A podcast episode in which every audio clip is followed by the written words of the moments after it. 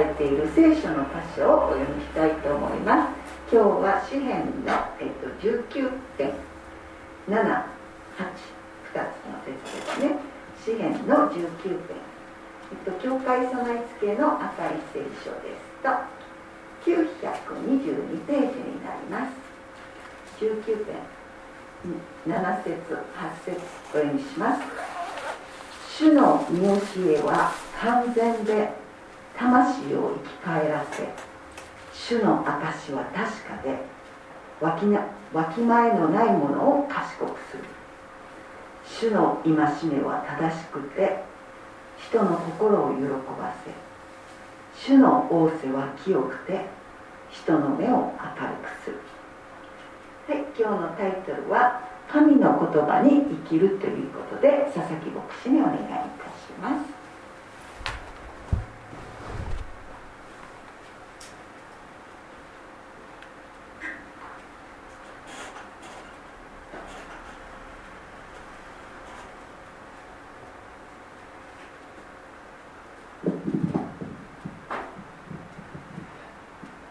2022年ですね、えー、新年が明けました。ので新年明けましておめでとうございます、えー、今日はですね神の言葉に生きるということですねお話ししたいと思います。詩編、えー、19の、えー、7 8ですね。えっと以前ですねあのもうずいぶん前なんでしょうかね、えー、78年ぐらい前。聞く力とかですね伝える力とかあなんかいろいろ何とかする力っていうことですね人間同士のコミュニケーションを図るためにためのそういった本がですねよく売れ売れていたああ時があったんですね。で最近ではですね岸田首相がですねリーダーシップに必要なこととして聞く力をですね強調していたかと思うんですね。聞く力ですね、えー、した。で聞くことも伝えることも、えー、言葉に関わることです、まあ、今日は神の言葉神の言葉に生きるということでお話しするんですけども、えー、聞くことも伝えることも言葉に関わることですよね。で人と人が共に生きるために言葉っていうのはなくてはならないものです。家庭でも教会でも職場でも学校でも人の集まるところでは必ず言葉がですね、え必要なんですね。そして言葉は互いにですね影響をですね及ぼすんですね。及ぼし合うものなんですね。まあその言葉によってある時は良い関係が築かれまたある時にはその言葉によって、えー、悪い関係を、えー、になってしまうこともあるわけなんですね。言葉は一方では人を感動させたり喜ばせたり楽しませたり励ましたり力を与えたり他方では怒らせたり悩ませたり悲しませたりまたは落胆させたりしてしまうものなんですね。でこのように言葉にはですね力が働くと影響力があるんですね。まあだから神様の言葉です。で私はですね教会で一人で仕事することが多いんですね。で一人でいるとですね相手がいないので喋るってことはないんですよね。まあ電話してね喋るぐらい。またこっちから電話して喋るとかね、まあ、そういうことあるんですけども教会には私大体一人でいることが多いんで一人で仕事することが多いんで、えー、まあ最近はあの Zoom とかっていうのができたんで Zoom でのミーティングもたまにあの、えー、北海北海道テスレコのあの、えー、Zoom ミーティングとかもあるんですけどまあそれぐらいで一人でいるとなかなか言葉を発する機会がないんで言葉を使わないでいるとだんだんだんだん言葉って忘れていってしまうんですよね。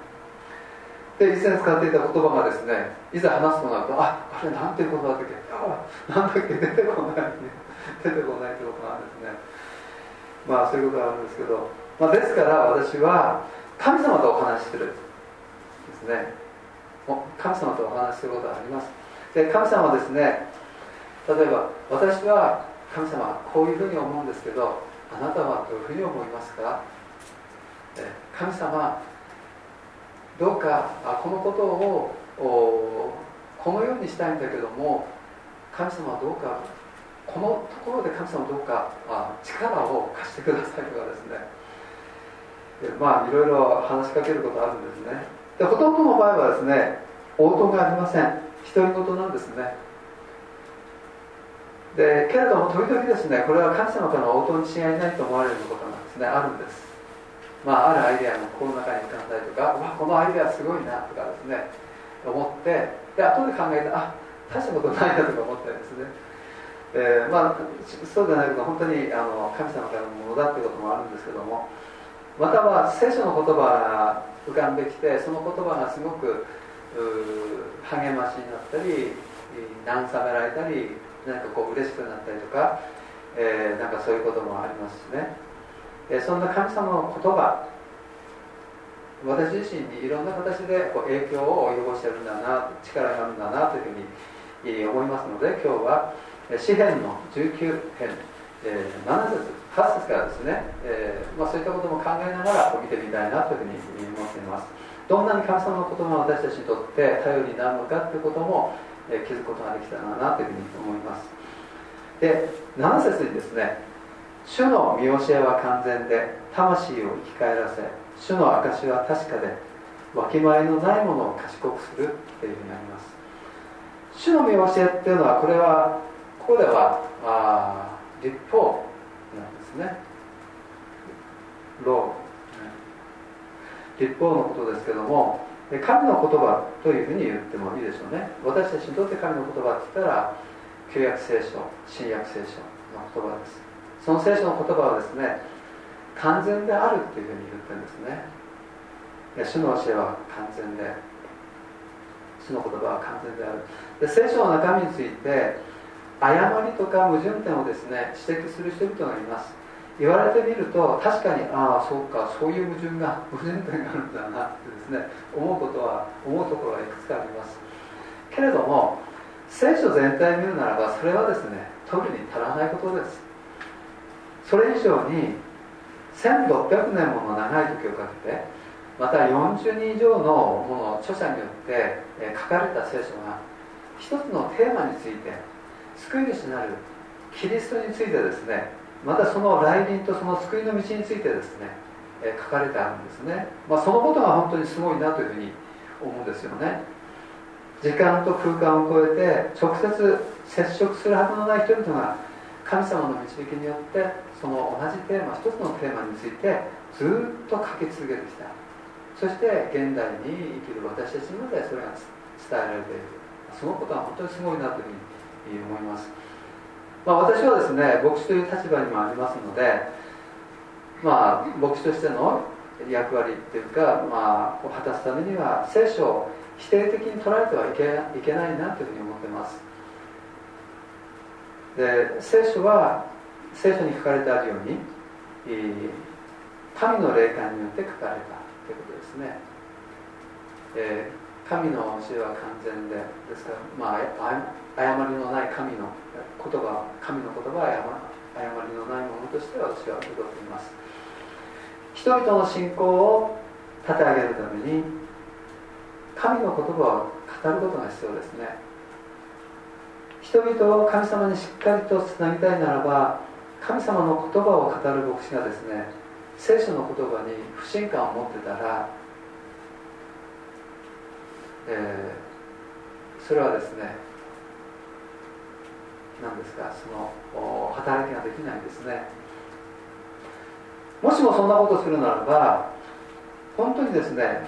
私は牧師としての働きを本当に十分にできないというふうに思います。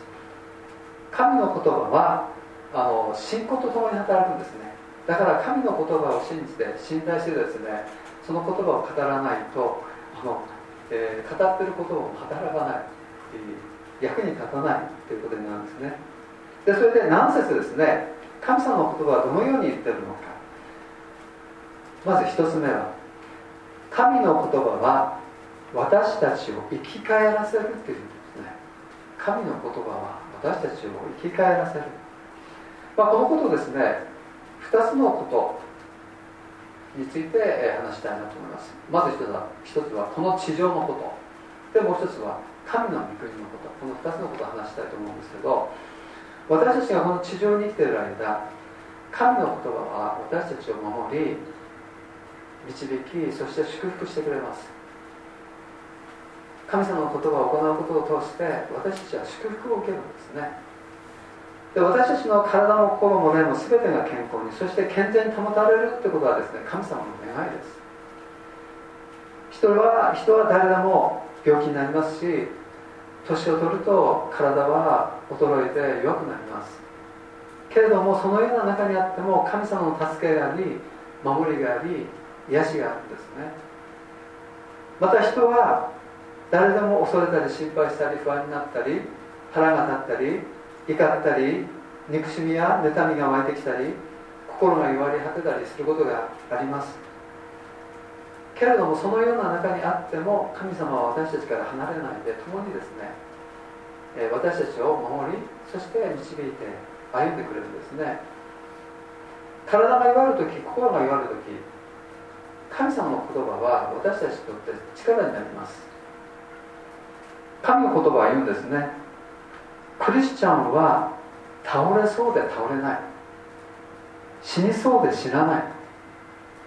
大丈夫だよ。必ず道が開か開ける開かれるから、ね、聖書にはそういったところがですねそういったことを意味する言葉また箇所がですねまた話がですね、えー、たくさんあります。神様の言葉には私たちの体も心もですね元気にしてくれる力があるんですね。で次にですね神の御国におけること。っていうのはそれは永遠の命のことなんですね。永遠の命のこと。この肉体はいつか朽ち果てます。けれども神の言葉によるならば救い主なるイエス・キリストを信じる者はイエス・キリストが十字架に死んで3日目によみがえられたように同じように終わりの日によみがえらされる。イエス様言いましたね。終わりの日にあなたたちをよみがらせます。イエス様の約束です。ですから信じる者にとって死は終わりでもなく絶望絶望でもありません。新しい命の始まりでありこの永遠の命こそがですね私たちにとって誠の希望なんですね、ま、確かに私たちこの地上においても、えー、希望が必要でありその希望についても神様は関心を持っておられます。けれども誠の希望は永遠の命ですね。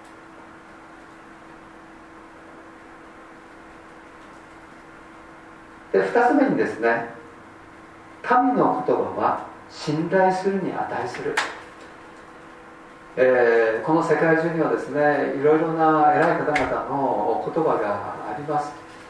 経済界とか政治の世界であるとかあ、まあ、いろんな世界にですねその、えー偉い方々のそのことはありますけれどもでも人の言葉はあくまでも人の言葉。やはり神様の言葉に何ですか言葉ほど信頼できるものがないと私は思います。神の言葉は信頼するに値する。主の証もですね神の言葉と言っているでしょうね。で確かっていうのは信頼するに値する信じるに値するっていうことなんですね。神の言葉はこの世の何者よりも信頼するに値します。この点について私は信頼するに値するものに出会えて本当に私はあこんなものだなというふうに思います。若かった時よりも、えー、年を取ってくると今本当にですね、えー、こういう信頼できる神様の言葉に出会えて本当に良かったなというふうにそのように思います。で3つ目にですね神の言葉はわきまえのないものを賢くする。神の言葉はわきまえのないものを賢くする、ね、私は本当にそう思うんですね、えー、体験者だからそう思います。で私の若い頃は本当にわきまえのないものだったんですね。でけれども誠の神様に出会って聖書を読んで神様の言葉に触れながらそして、えー触れてから自分のことばかりじゃなくてまあ他の人も他の人のことも、えー、考えるということをあの教会生活の中や信仰生活の中で、えー、学ぶことができましたね。本当に私は最初の頃は、本当に勝手な人間だったなって自分のことを思うんですけどもでも神様は、えー、そういったところを、えー、直してくださった。あ自分のことしか考えてなかった自己中心の人間が両親のこととか家族のこととか、まあ、そういったことも考えありがたさもこう分かるようになってきた、まあ、結婚して家族ができて、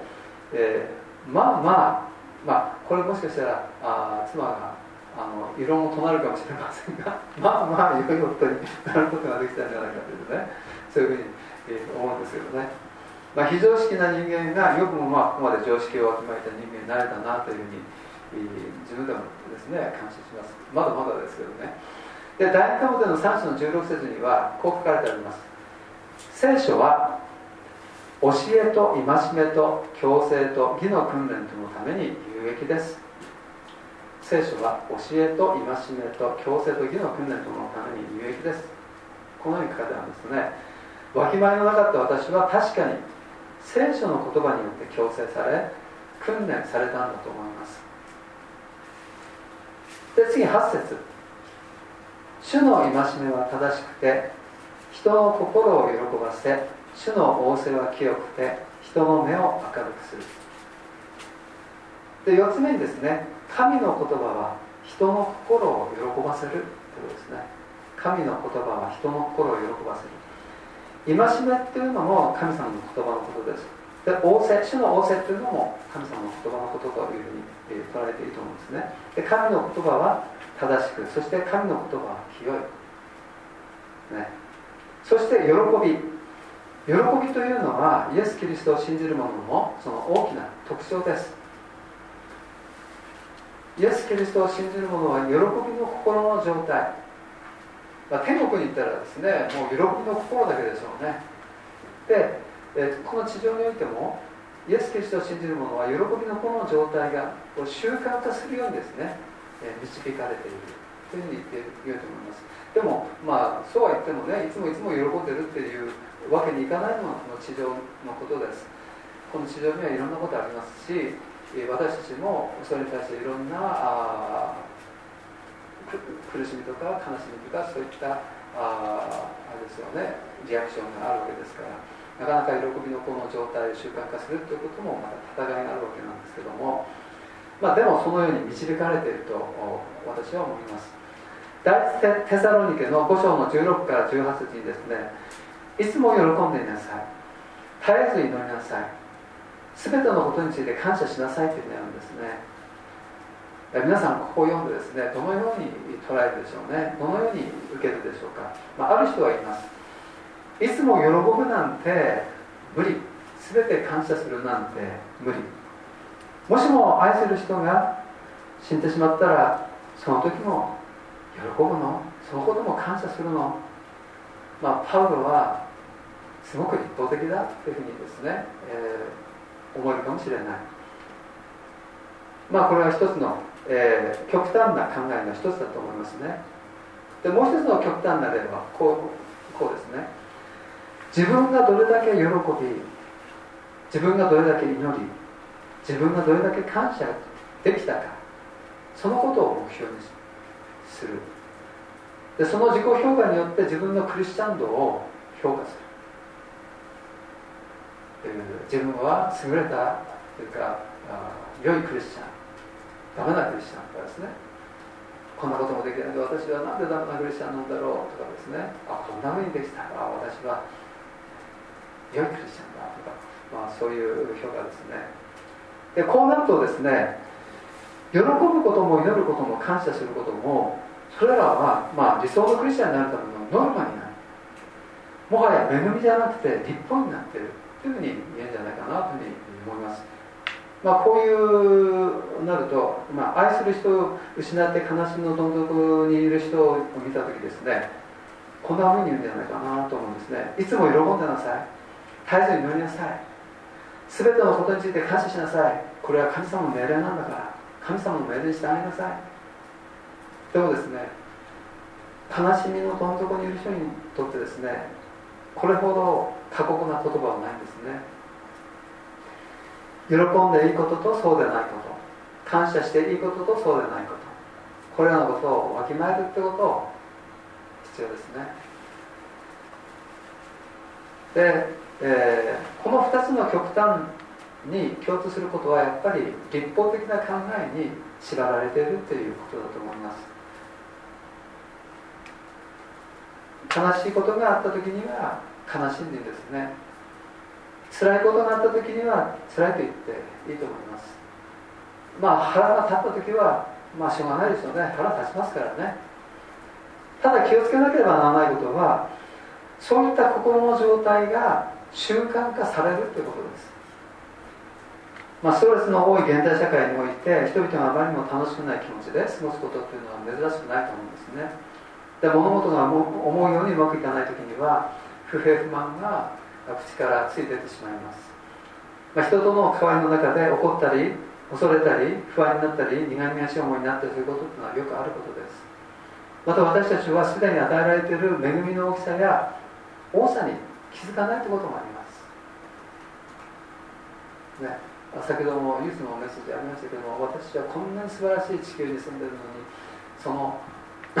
恵みを？知らないでいるまたこんなに素晴らしい日本に住んでるのにその、えー、良さに気づかないでいるですね。すで、ー、に与えられている恵みの大きさや多さに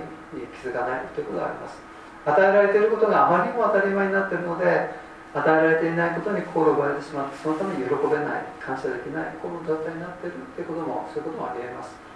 で喜べない理由がいかなるものであってもこういった否定的な感情が習慣化するということは神様のこれではない、ね、だからそういう気持ちはやはり、えー、そこから離れる必要があると思います。私たちは、えー、いつも喜んでいなさい。絶えず祈りなさい。全てのことについて感謝しなさい。という神の言葉によって気づかされる必要があるんですね。こういう神様の言葉は私たちのそばにあります。私たちがスマホ通しても、えー、また聖書を通しても神様の言葉に触れる機会というのはいつでもありますよね。でそして気づかされる時によ喜ぶことを選び祈ることを選び感謝することを選んで私たちの心の向きを向きを変える必要がありますね。いつも喜んでいなさい。絶えず祈りなさい。全てのことについて感謝しなさい。この御言葉は私たちが良い習慣を身につけることを目的としています。聖書の言葉はそうです。私たちに良い習慣心の習慣を身につけるために、えー、をあの目的としていますね。決して私たちを裁いたりとか評価したりとか、まあ、そういった目的のために聖書の言葉はあるんじゃないんですね。で立法的に頼ることのないようにですね私は気をつけていきたいと思います。神の言葉はキリストイエスを信じる者たちに良い心の習慣を身につけさせて全ての良い働きのために十分に整えたものにするということができるんですね。まああの、えー、第二テモテの、えー、先ほど読んだところもありますよね。で良い心の習慣を身につけること。それはですね人にとっての幸いと幸せと大きな関わりがあります。で2022年はですね一つ一つのことを神様に委ねて神様の言葉に生かされる年となるように祈りたいと思うんですね。そして今私たちは神の言葉に生きるということをですね決心して2022年をですね進んでいきたいなというふうに思います。それではお願いします。天のお父様。神様このように2022年を迎えることができましたことを感謝します。もう世界中がコロナのことで大変な状況が続いていてもう2年になろうとしております。しかしその世の中にあっても私たちはいつも神様と共にありそばに神様の言葉があってその言葉によって導かれ強められていることができますことできますことを感謝します。神様コロナのことがいつまで続くのか私たちにはえー全く分かりませんがいかなる状況の中にあってもいつも神様の共におられること、えー神様が本当に良しとした時に私たちをこの災難から、えーのその出口をあなたが用意されていることを信じて主をどうぞ、えーあなたに信頼しこの中を住み続けていくことができますように。また神様本当にそのような中にあっても私たち言われ果てることもあります。悩むこともあります。神様どうぞあなたの言葉に聞いてその力を受けてあなたの言葉に従ってあなたの言葉に生きることができますように。あなたの言葉は何よりも信頼できる言葉ですから神様どうぞ私たちがあなたの言葉に生きることができるように導いてくださるようお願いします。神様感謝します。イエス様の皆によってお願いします。アーメ